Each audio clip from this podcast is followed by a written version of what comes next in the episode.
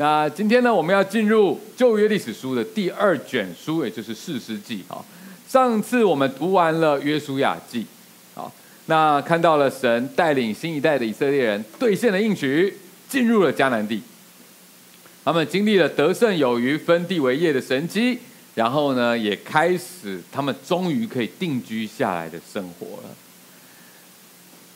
他们跟我们不一样，我们平常都是定居着。所以偶尔出去露营就觉得啊、好开心，但是跟他们跟我们相反，他们是每天都在野营，所以终于可以定居下来。他们那时候觉得好开心，终于定居下来了，终于有他们自己的土地了。那么之后如何呢？是从此过着幸福快乐的日子吗？到底接续世代的这个后面的世代的这个以色列人，他们如何传承信仰，如何捍卫他们家园呢？这就是今天我们要一起来读的。好，四十记。那么，在我们进入四十记之前，我们先一起来祷告。主，我们感谢你，感谢你在我们生命当中的带领。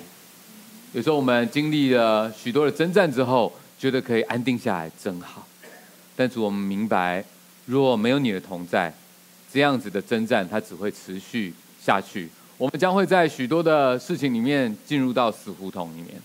就像我们今天要来读的四十记，主，我们祈求你借着今天所啊、要领受的这些啊、故事，来帮助我们更加的认识你，认识你是一位怎么样奇妙有恩典的神，也帮助我们在面对我们各式各样日常生活的啊、困难的时候，我们会在这里面找到信念，能够继续往前走。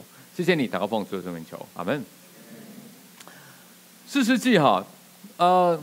这个名称其实很特别啊，它是关于在书中会啊、有介绍的这些士师，就是上帝兴起的领袖，他们是来帮助以色列人可以打败敌人的，维护他们的信仰跟家园。士师的英文叫做 Judges，就是审判者、法官啊。不论是希伯来文的原文或者是英文，直翻就是法官的意思啊。那因为当时的领袖，他们也需要在民众当中排解纠纷，扮演这个审判者的角色啊。不过要注意的事情呢，是在以色列事实阶段的三百五十年间，各支派他们更像是一个联盟的关系，有着共同的信仰跟民族基础，但是他们并没有出现一个大一统的领袖，没有正式的制度，所以士师们的影响力通常都只是局部的。啊，在某些地方、某些支派当中，时间也不是太长。有些时候，同一个时期会出现多个士师，所以我们读的时候，不要去想象说这些士师呢，他们是代表整个以色列人的君王。没有，士师记的最后一句话就直接总结了这一个时期的特色。我们一起来念，请：那时以色列中没有王，个人任意而行。啊。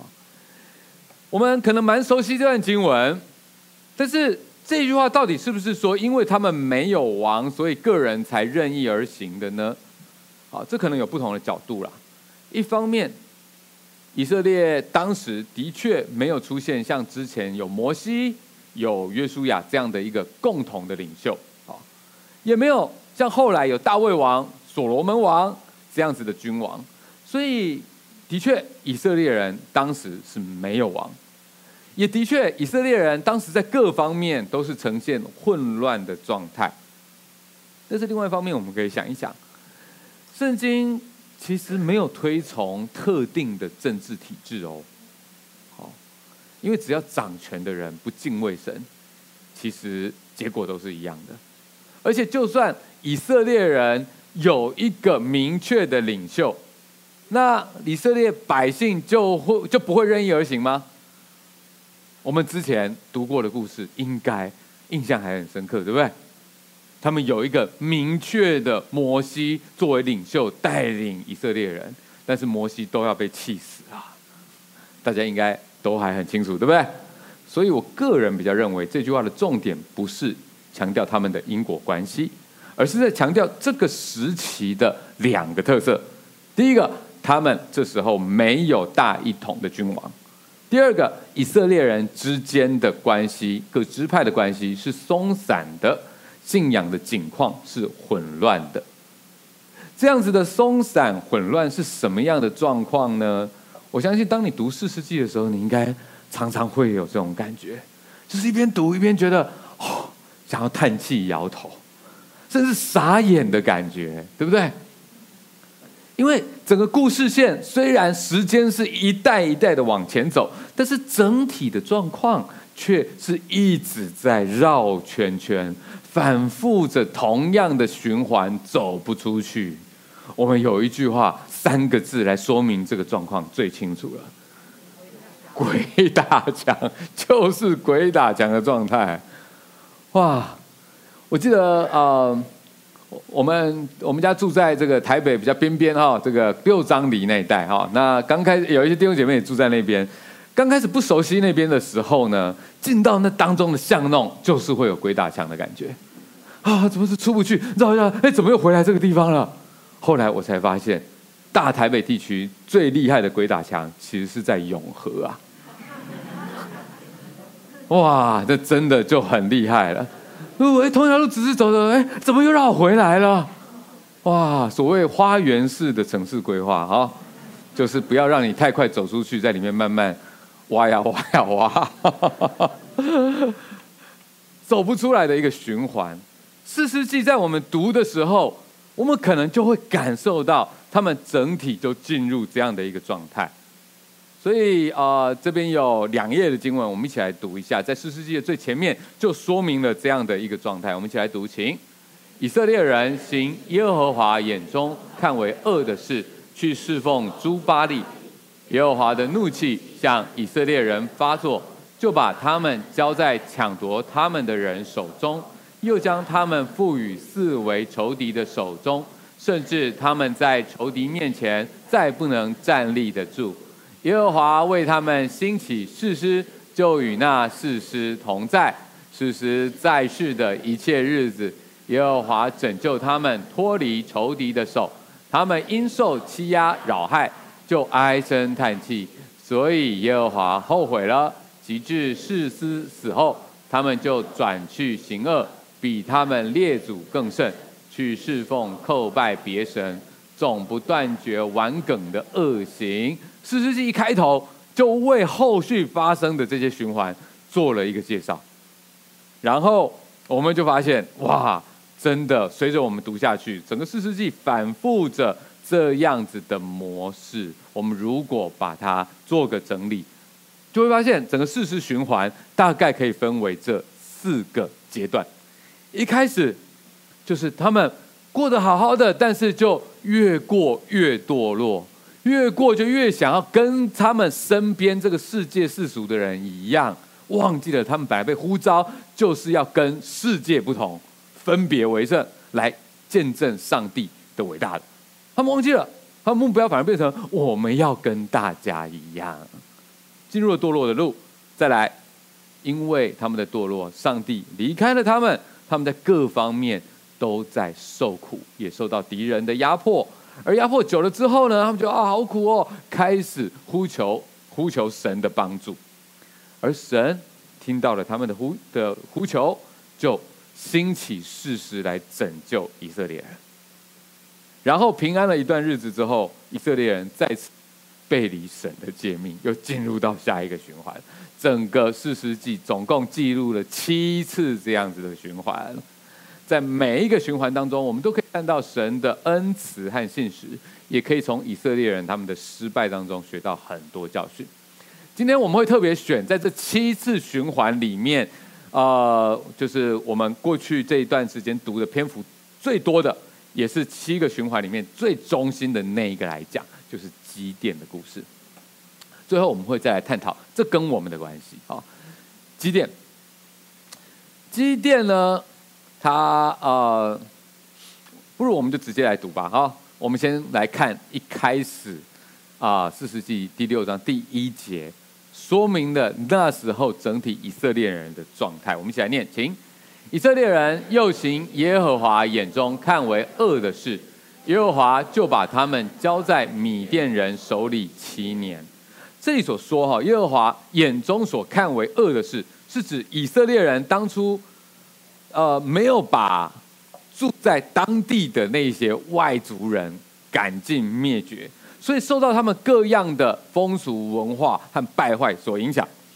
那因此呢，在信仰跟道德标准上面都非常被同化。没有了神的同在之后，以色列人就变得非常的软弱、混乱，也无法保护家园。这边所说以色列呃耶和华眼中看为恶的事哈，这些事情未必是作奸犯科的大恶哦。在神的眼中，当神的子民不再以神为中心，当基督徒的价值观、追求的目标、意义的来源，跟身边的人没什么太大差别的时候，那就是一个重大的警讯了。这时候，神也常常允许他的子民去经历一些被管教的痛苦时间，因为这个管教会对神的子民有益。因此，我们就看到基甸的故事，很快的从第二节开始就进入了下一个阶段，就是受苦。来，我们来念这段，请：米甸人压制以色列人。以色列人因为米甸人就在山中挖穴挖洞，建造营寨。以色列人每逢撒种之后，米甸人、亚玛力人和东方人都上来攻打他们，对着他们安营，毁坏土产，直到加萨，没有给以色列人留下食物，牛羊驴也没有留下，因为那些人带着牲畜帐篷来，像蝗虫那样多。人和骆驼无数，都进入国内，毁坏全地。米甸人是什么样的人？他们是游牧民族，很彪悍的游牧游牧民族。生活范围，他们并不是固定在一个城市里面，他们并没有建造任何城镇。他们主要是在以色列人的东方跟南方的大旷野里面，哪里有食物就哪里去，逐水草而居。那后来演变到哪里有食物可以抢，有资源可以抢，就去哪里抢啊！所以这段时间，他们对以色列人主要的威胁，比较不是说占领了以色列人的土地，而是财物跟资源的掠夺。而且看起来，这个已经不是一次两次，人家已经很习惯。对啊，米甸人来说，以色列人已经是肥羊了，外围的。各个游牧民族，他们已经集结起来，变成明目张胆的强盗集团。米甸人联手其他部落，很清楚知道什么时候来抢最好，就是每年这个干旱的夏天过后，十月开始下雨了，所以那个时候要赶快来撒种。那以色列人的男丁们就都在农地里面忙着呢。这个农忙的时候，就是他们来掠夺的最佳时机，因为这个时候他们最没有心力去应付敌人。而对以色列人来说，这些这个游牧民族的骆驼大军啊，哇，就好像蝗虫过境一样，每年都来个搜刮一空，好不容易这一年累积下来的收成，养大的牲畜都难以保存，人命可能还在啊。但是每年都觉得像是在为人作嫁，白忙一场，种的东西、养的东西，最后都是白白的送给别人了。这感觉真的很痛苦，对不对？而且还要担心受怕，不敢住在正常的房舍里面，只敢挖山洞住在里面。这就是以色列人当时的受苦。当人的信心软弱，属灵征战。不渴望打胜仗，生活的各样困难就会渐渐的吞噬我们。人若是失去信念，很容易就会变成一种挨打的状态，觉得自己是个只能够躲起来的受害者。人生好难，大家都在攻击我，可是却忘记了这一切是怎么变成这个样子的。然而，改变的契机还在，而且就在一念之间。到了下一节，这个经文就改变了。到下一个阶段，我们来念：请以色列人因米甸人的缘故极其穷乏，就呼求耶和华。这段时间的以色列人，他们唯一做对的事情就是这件事情，但这也是最重要的事情。只是有时候就是在极度的受苦之后，才愿意彻底的破碎，真正从内心发出对神的呼求。这有句话就讲说：“不见棺材怎么样，不掉泪。”哎，很可悲，就是人有时候真的是这样哦。但愿我们是每天看重跟神的关系，让神随时做我们生命的主，常常记得神的恩典，常常归荣耀给神，而不是总到了最后难以收拾的地步才想起来呼求神。可是如果真的真的已经到了这个地步，那么请记得，唯一能够让我们扭转命运的关键，就是。呼求神，跟神祈求，神啊，你是我唯一的希望，我只能依靠你，救救我，帮助我。感谢神，因为这样的呼求，神必定会听见的。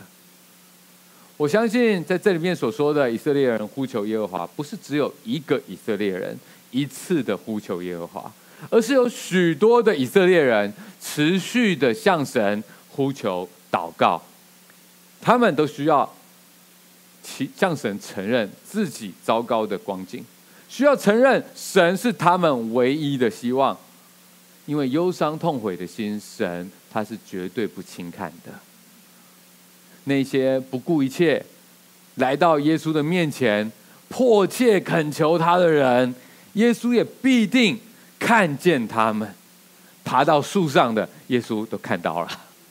在人群当中，不顾着面子，不顾着别人的阻挡，想办法抓住耶稣的，耶稣都注意到了。那些在各样的困难当中深信主啊，你是我唯一希望的这一些人发出的呼求，主都看见，也回应他们。所以，如果最近你正在经历一些像这样子极其贫乏的日子，我相信神都知道，他正在等待着你。什么时候真正的要打从内心对他发出呼求？当我们发出呼求的时候，神必听见，他也会做奇妙的事情。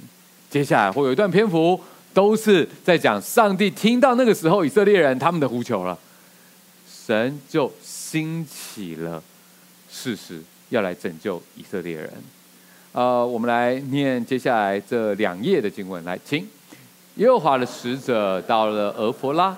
坐在亚比以谢族人约阿施的橡树下，约阿施的儿子基甸正在酒榨那里打麦子，为要防备米甸人。耶和华的使者向耶基甸显现，对他说：“大能的勇士啊，耶和华与你同在。”基甸说：“主啊，耶和华若与我们同在，我们何至遭遇这一切事呢？我们列祖不是向我们说。”耶和华领我们从埃及上来吗？他那样奇妙的作为在哪里？现在他却丢弃我们，将我们交在米甸人手里。我们看见神兴起的领袖，是不是每一个都是信心满满、准备好要为神打胜仗的人？至少在这边显然不是，对不对？这个世界所认为的领袖。就是企图心很高、自信很高的人，但是我们至少在基甸的身上看见，他本来也没有准备好要当领袖啊，甚至在信仰上面，他有很多的挣扎跟疑问呢。我们怎么知道基甸是这样的？首先，我们看到他打麦子这件事情是有蹊跷，他在一个不太正确的地方打麦子。这里说他在酒榨打麦子，对不对？好，酒榨呢，就是啊、酿葡萄酒的时候，要把那些葡萄放在一个像是一个池子或者是一个凹槽里面，然后踩着踩着这样的一个地方。Okay. 本来人应该是在什么地方打麦子的呢？打麦子的用途哈、哦、是要把把那个麦穗里面的那个麦粒啊，这个这个谷物跟它外壳，也就是皮糠分开来。所以基本上呢，他们应该是要在广大的禾场上面打麦子，高高的把麦子举起，然后借着风打呃打下去，然后借着风让它的外壳可以吹走。可是如果机电是这么做的话，那他很容易就会变成匪徒的目标。广场上面太明显了，打完之后这些收成，它就是差不多是在整个这个农作的最后阶段了。这个这个作业使得他非常害怕，他必须要躲起来，在酒榨里面打麦子，那很可能就是别人不容易发现的一个地洞。所以当神派遣使者来找基甸的时候，他这种状态正是当时以色列人的写照。所以，当神的使者跟他说：“大能的勇士啊，耶和华与你同在”的时候，他就一整个傻眼了。就是谁？哪位？我吗？有吗？我们的什么状态？你有没有搞错？然后接着基甸的回应就是许多的疑问呐。基甸的疑问。就像是我们在受苦的日子里面所发出的呼喊：“神啊，你在哪里？如果你在，为什么这么困难？”我觉得我们真的要很感谢神。当基甸对神的使者这样发出了这些问题之后，没有啊、接下来他就死了，然后这故事就结束了。没有，神的使者跟他有很多后续的对话。感谢神，神允许我们发出哀嚎，发出疑问，甚至圣经当中的诗篇也记录着许多像这样子的祷告跟哀歌。神的使者没有因为这样子的疑问而被激怒，因为神他一直都在，只是人愿不愿意谦卑的信靠神，让神真实的与这个人同在。所以他所经历到的，就像他所说的。他觉得神丢弃他们，他是一个被神离弃的生命状态。神一直都在，只是没有信靠神的人所感受到的，就是一个被神离弃的状态。等一下我们会在这部分再多说一点。神没有直接回答基甸的这一番的问题，反倒是怎么样呢？我们继续来读下去，一样是两页，请耶和华观看基甸说。你靠着你这能力去从米甸人手里拯救以色列人，不是我差遣你去的吗？基甸说：“主啊，我有何能拯救以色列人呢？我家在玛拿西支派中是至贫穷的，我在我父家是至微小的。”耶和华对他说：“我与你同在，你就必击打米甸人，如击打一人一样。”基甸说。我若在你眼前蒙恩，求你给我一个证据，使我知道与我说话的就是主。我们看见神没有直接回答基甸的问题哦，反倒是看着他，然后宣告他的未来，说神要用你，并且给你所需要的能力。各位，你有没有？想到在圣经里面，其实还蛮常出现这样子的互动，对不对？我们的问题，其实当我们面对神的时候，神不一定需要回答，因为当他看着你，然后他知道也确保你接下来要发生什么事情，并且他保证他会与你同在的时候，前面那些答案都不重要了。事实上，人所能够理解的东西是很有限的，神。他要使用一个人的时候，很多时候就是这样的，要我们去直接面对他。你要不要相信他？要不要跟随他对你的计划？即便他还是觉得很挣扎，很难相信这是真的。于是他请求神帮助他相信。从基甸的请求，你可以看得出来。基甸他不是不愿意相信哦，只是这个事情太大条了，他觉得需要验证一下。毕竟他本来只是一个还在务农的人，而且躲在山洞里面的人，忽然说，上帝会跟他同在，还要站出来带领他的同胞，带兵一举击溃强大的敌人。哇，这听起来也太不真实了，这个感觉真的很像诈骗的吧？这感觉一定得再确认一下的吧？如果刷卡五万块，银行都要打电话来确认是不是真的是你本人刷的。那么宣告这一个农夫，他要成为一个胜利的大将军，这真的有一点难以置信啊！所以我觉得基基甸他请求神给他证据，帮助他相信，我觉得还是可以理解的。接着。神一连显出了好几个神迹，让基甸真的哇无话可可说。最终他说：“好，我知道这不是诈骗，这是来真的。”他说：“神，我愿意接下这一个击败米甸人的任务了。”啊，这让我想起哈，有在新约里面，在福音书里面有一个故事，是一个一位父亲，他因为孩子有需要。所以他出去请求耶稣来帮忙，然后耶稣就跟他说：“只要你有信心，就一定可以。”接着这个父亲他说：“有啊，我有信心，可是怎么样？我信不足，求主帮助。”然后耶稣就怎么样？把你的信心补足了再说，有这样吗？没有哎，感谢神。耶稣说：“你。”就算只有一点点的信心，只要那是真的就可以了。他说：“我信不足，求主帮助。”然后耶稣就医治了他的孩子，把那孩子身上的污鬼给赶出去。有时候我们也是这样子，我们不是不相信，只是信心不够。也许受到了我们过去的经验影响，也许受到我们的性格、我们的传统影响。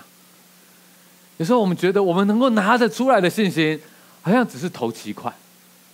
甚至连头期款，正常的头头期款都不够，是裤袋里面掏一掏，现在我现在的信心就只有这些。但是关键是我们是想要相信的，或者我们其实是不想相信的。上帝非常清楚，那位父亲以及基甸，上帝都知道他们是想要相信的，只是他们的信心不够。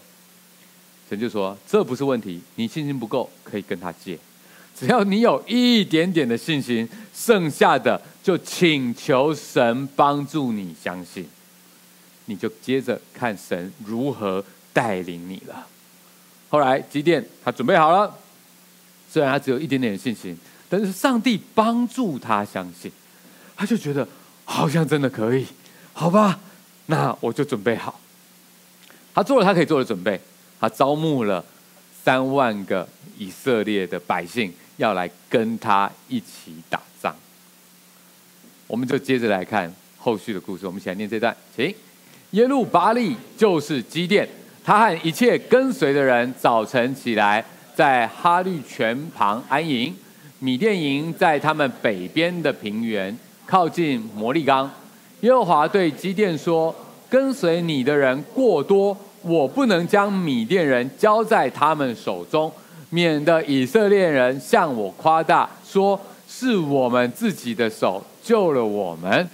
这一段很有趣啊！基甸做了他能够做的准备，他好不容易信心被鼓励起来了嘛，要去打仗了，然后他就做他可以做的准备，他准备了三万人。他做了他的准备之后，神居然说：“你准备太多了。”就我们的神是不是很有趣？尤其我觉得这很容易发生在我们。各位积极向上、努力进取的青年啊，跟中年、跟各年龄层的人，啊，我觉得大部分或许华人吧，我们都是很喜欢把所有的准备做足的。但是神说你准备太多也是个问题。哇，我觉得真的是颠覆我三观啊！我虽然我觉得我是一个相信神的人。但我在看到这段的时候，我真的是觉得我被谦卑到了。神如果跟我说你准备太多，我会觉得怎么样？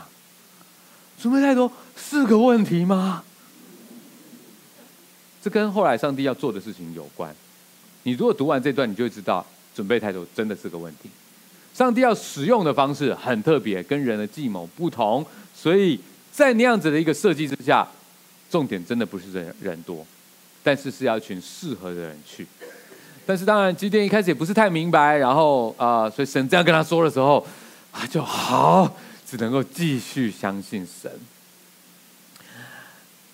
相信神说，那三万人要去打像蝗虫一样多的游牧民族太多了，所以只要挑出其中的三百人就够了。真没想到，原来后来神是要基甸，呃的这个带着这三百个勇士，用奇袭的方式，让在山下安营的这些游牧民族发生混乱，自相残杀。最后，他们这整个奇袭。非常成功，以色列人居然靠这三百人大获全胜。我们来读最后这个 ending，请。这样，米甸人被以色列人制服了，不敢再抬头。基甸还在的日子，国中太平四十年。哇，这不是一个普通的小小的打赢而已，这是一个巨大的胜利，大到一个程度。是那些剽悍的游牧民族不敢再抬头，相较于七年他们之前受苦的日子，在这里有四十年，他们得到极大的平安。所以这个胜利非常的大，他不止在战场上面的胜利，以及在心理精神层面也是完全的压制，因为这些游游牧民族，他们完全知道之前的以色列人他们是什么咖。现在发生这种事情，完蛋了，因为是他们的神在为他们征战。祖先们有说过，他们的神很厉害。这次的打仗，我们完全看出来，跟以色列人没有什么关系，是他们的神在为他们征战。这种状况之下，我们不要再跟他们对抗了。这是唯一的解释，为什么他们有办法太平四十年？这是唯一的解释，为什么上帝要他们准备过多的全部撤走？因为他要让所有的人，以色列人也好，米甸人也好，都非常清楚，这是上帝亲自拯救他们，为他们征战。有没有？这应该是一个非常好的结局了。好，但就像刚刚所说的啊，这是一个循环。所以在这一段经文之后，接着就是一段令人摇头傻眼的叙述了。我们一起来念这段，请。基甸死后，以色列人又去随从朱巴利行邪淫，以巴利比利土为他们的神。以色列人不纪念耶和华他们的神，就是拯救他们脱离四围仇敌之手的。也不照着耶路巴利，就是基甸向他们所施的恩惠，厚待他的家。不幸的，上个世代经历神的作为，并不代表后来的世代能够传承下去。积淀的家庭啊，后来有很大的问题，根本是悲剧一场。而以色列人，他们也仍然没有办法把外邦人完全的赶走，下一代人仍然被世界同化。他们心中的渴望不是做神的子民，跟世界不同，为神做见证，而是想要变成跟他们周遭国家民族一样的人，做一样的事情。于是士师记的循环就又继续下去了。当我们看到这样的一个很悲惨的循环，会不会一方面觉得以色列人真的很夸张？怎么永远都学不会教训？可是另外一方面又惊恐的觉得说，哦，这样的循环好像离我们不远啊。会不会人也很容易在顺利的时候就忘记了神，只想要跟这个世界的人一样，直到遭遇了患难才想到要呼求神，希望神可以救我们。会不会当神帮助了我们，我们感谢赞美神了一段时间之后，又渐渐的冷淡？进入了下一个循环，所以到底这样的一个循环代表着什么？我们会在这个过程里面，我们会看到人的反复以及神的信实。还记不记得在约书亚记的最后面，约书亚他要以色列人重新跟神立约。他说：“至于我和我家，我们必侍奉耶和华。”然后他要以色列人，其他的以色列人要做出他们的承诺。其他的以色列人做出了两个承诺，一个是正面的承诺，一个是一个反面的承诺。他们承诺正面的要顺服神，也承诺反面的承诺就是不离弃神。结果呢，几代人之后，这个承诺就失败了，整个国家离弃了神。原来以色列人。跟神之间的盟约仍然持续有效。这个盟约包含了一体的两面，在下面整个循环的下面这一段，就是盟约的祝福的那一面。当以色列人信靠神的时候，他们就会受到祝福；反之，当以色列人行神眼中看为恶的事情的时候，他们就会落入咒诅，暂时失去神的同在。那就是这个循环的上面的部分。人会离弃神，可是神从来没有忘记他对于儿女的应许。他在稍早之前，在生命记里面，他说：“我必不撇下你，也不丢弃你。”也许会有人想起耶稣在十字架上面的呼喊：“我的神，我的神，为什么离弃我？”到底？神在那个时候有没有真的离开了耶稣呢？有人说：“哎，这好像只是耶稣在痛苦当中所发呼发出的一种感受和怒喊。”但是，真的只是这样子吗？神会不会在人的罪里面真的离弃了他呢？其实，按照上帝他跟以色列人所立下的约，原本应当如此的。本来很合理的这个约，就是当我们信靠他的时候，我们活在上帝的里面，他与我们同在，每一样的事情我们会感受到，这样因他同在带来的祝福。反之，当我们背弃了他，上帝要离开我们。使我们承受没有他同在所带来的各样痛苦。所以，原来上帝他对于人已经说得很清楚的事情，就是罪会隔绝我们跟上帝的关系，使我们真实的感受到被神离弃的感觉。而在那个时候，我们往往听也听不见上帝的声音。我们。也没有办法领悟到上帝要我们做的事情，那是一个与神隔绝的状态。当耶稣在十字架发上面发出这样的呐喊的时候，耶稣是真实的承担了我们的罪，也承担了我们的罪所带来的严重后果，就是被神离弃。而耶稣他为了要拯救我们，他就必须承受这一切。然而，神并没有永远的离弃耶稣。三天之后，他让耶稣复活，正如使徒行传所说的：“死亡不能够拘禁他。”复活之后的耶稣，他正坐在天上的宝座，为我们祈求。换句话说，耶稣他亲自参与了这个循环，并且永远得胜。虽然罪的代价，是被神离弃，然而耶稣为神的儿女带来的救赎，就是可以脱离这一个循环，永远不再被神所离弃。耶稣他所体会到的被神离弃，也只有那一次。这本来他不应当，因为他是无，但是也只有这一次，代表着他之后的得胜都归于所有信靠他的人。这使得所有信靠耶稣来到上帝面前的人都不再被神离弃，永远不再被神所离弃。所以，虽然有时候弟兄姐妹，我们会有进入这个循环的感觉，但是本质上跟士师那个时代的人，跟旧约那个时代的人是不一样的。上帝虽然会管教他的儿女。但是那是出于爱。主所爱的，他必管教，为了要建造他们，时间上也是短暂的。如同诗篇的这段经文所说的，因为他的怒气不过是转眼之间，他的恩典乃是一生之久。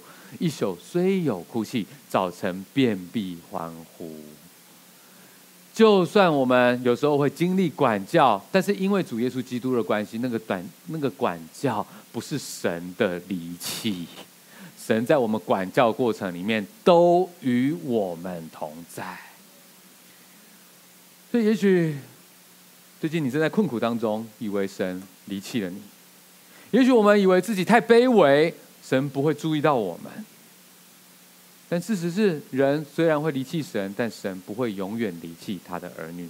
这就是人跟神之间巨大的差别。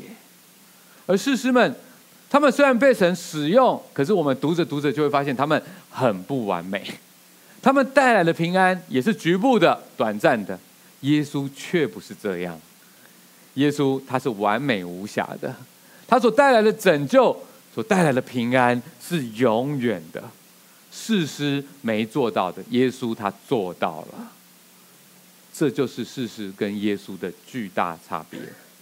在事实的时代，神会按着盟约离弃以色列人一段时间，直到他们重新悔改。新约时代。神借着耶稣更新了盟约，神保证与信靠他的人永远同在，就算管教也是同在。这就是新约跟旧约的巨大差别。神已经借着耶稣基督亲自破解了士师循环，所以神的儿女随时可以来到耶稣的面前，因着耶稣已经为着我们的堕落承受痛苦。并且为我们祈求，确保我们得到拯救。所以，我们真的要珍惜神借着耶稣所赐下的福音啊！在士师记里面，人总是要等到困难才想到神，但是愿意神的爱，他永不挪移的爱，让我们可可以在任何的时候。都因为爱而亲近神。希望今天的讯息对于大家在灵修四十记，还有在我们生命的高高低低里面都有帮助。最后，让我们一起来唱耶和华我的神，我们来敬拜这位爱我们的神，Amen。